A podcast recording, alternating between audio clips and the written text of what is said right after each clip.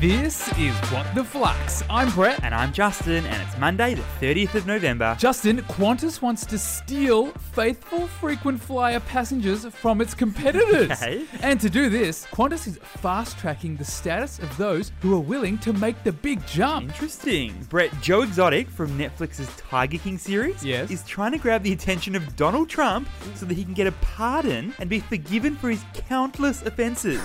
now, you'll remember him from such Tiger King episodes such as killing tigers Ooh. and plotting to murder his rival, Carol Baskin. Carol Baskin. Three really interesting stories today, Justin. Let's do it. For our first, Bega Cheese is buying Lion Dairy and Drinks, the owner of Pura Milk, Mm-hmm. Dare Ice Coffee, and Yoplait Yogurt. Love is in the air between these two. What is the story here? In Australia, we've had milk consumption levels dropping, Mm-hmm. and for farmers, margins. AKA the amount of money made from dairy sales. Yep, they've also been down. And Brett, wasn't Lion Dairy and Drinks up for sale a while back? Correct! In November last year, China's Mongu Dairy Mm-hmm. offered a tasty $600 million deal to buy it. But the deal was blocked by Treasurer Joshi F. Frydenberg on national interest grounds. So now, Justin, Bega Cheese will purchase Lion Dairy and Drinks from Japan's Kirin for $534 million.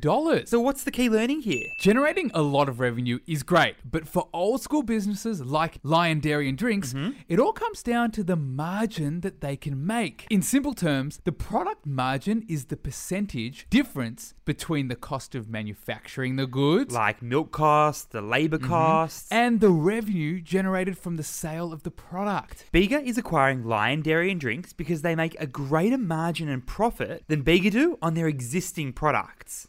For our second story, book publishing company Simon and Schuster is being sold to another book publisher, Penguin Random House, resulting in one hell of a book publishing company. I'm feeling a double barrel last name here Simon and Schuster Penguin.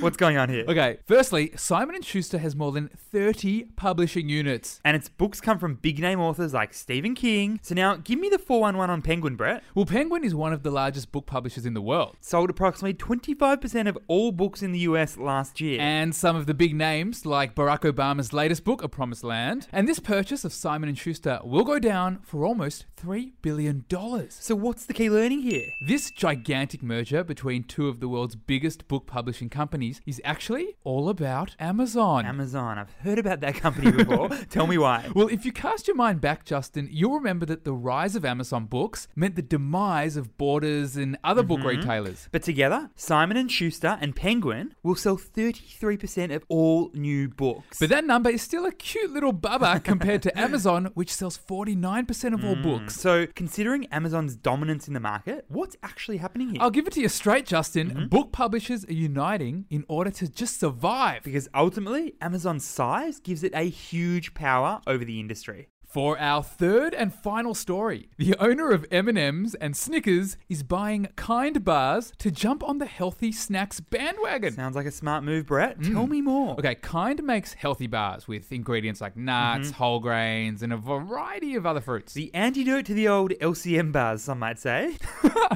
The purchasing company here is none other than your friendly neighborhood Mars Corporation, which is actually a very private company that owns a big number of delicious brands. Your Mars bars, Twix, Milky Ways. M&M's, yum. Mars knows a thing or two about tasty treats. And Mars actually initially bought a minority ownership in kind all the way back in 2017. And now, Mars is buying the entire company behind Kind. The deal is reportedly worth $6.8 billion. Is big. So, what's the key learning here? The concept of food as medicine has grown in the COVID slash lockdown year that we've had. Sales of confectionery items have actually been up during the pandemic, with people obviously craving some comfort foods. Mm, But in recent years, consumers have become increasingly interested in healthy snacks and food products. So, you could say Mars is kind of the OG of junk food, but they don't really offer much in the health department. So it seems to me, Justin, like the purchase of Kind Bars is a pretty good move. Flux fam, we have launched a huge giveaway on our Instagram at flux.finance. We've collabed with epic Aussie brands to deliver the ultimate package valued at 450 bucks. Head to flux.finance on Insta and tag a friend for your chance to win big. Thanks for listening, and we'll see you tomorrow.